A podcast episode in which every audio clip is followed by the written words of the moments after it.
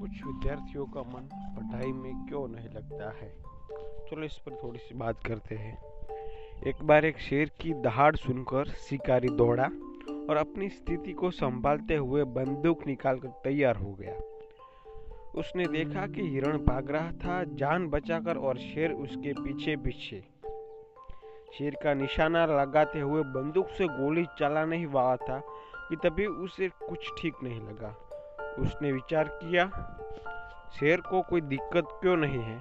ध्यान लगाने में क्यों वह बड़ी चालाकी से बिना विचलित हुए हिरण का शिकार कर रहा है? क्यों वह काश के लिए इसी तरह प्रयास नहीं करता? इतने में शेर हिरण को पकड़कर घसीटने लगा और फिर उसे धीरे धीरे दांतों से खाने लगा। तभी उसने फिर विचार किया शेर इसलिए इतनी मेहनत कर रहा है क्योंकि मांस की खुराक पर ही उसका जीवन आश्रित है। अगर मारेगा नहीं हिरण को तो जिएगा कैसे? और हिरण भी भाग रहा है जान बचाकर। ये हिरण इतना जीना क्यों चाहता है? शायद उसे भी कुछ उम्मीद है अपने जीवन से। तभी तो जान लगा कर भाग रहा है।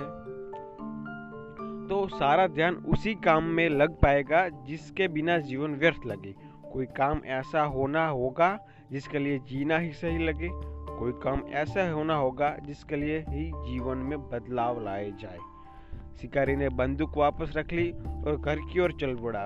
उसने फिर विचार किया, शायद सही लक्ष्य नहीं है, इसलिए किसी का मन किसी काम में नहीं लगता।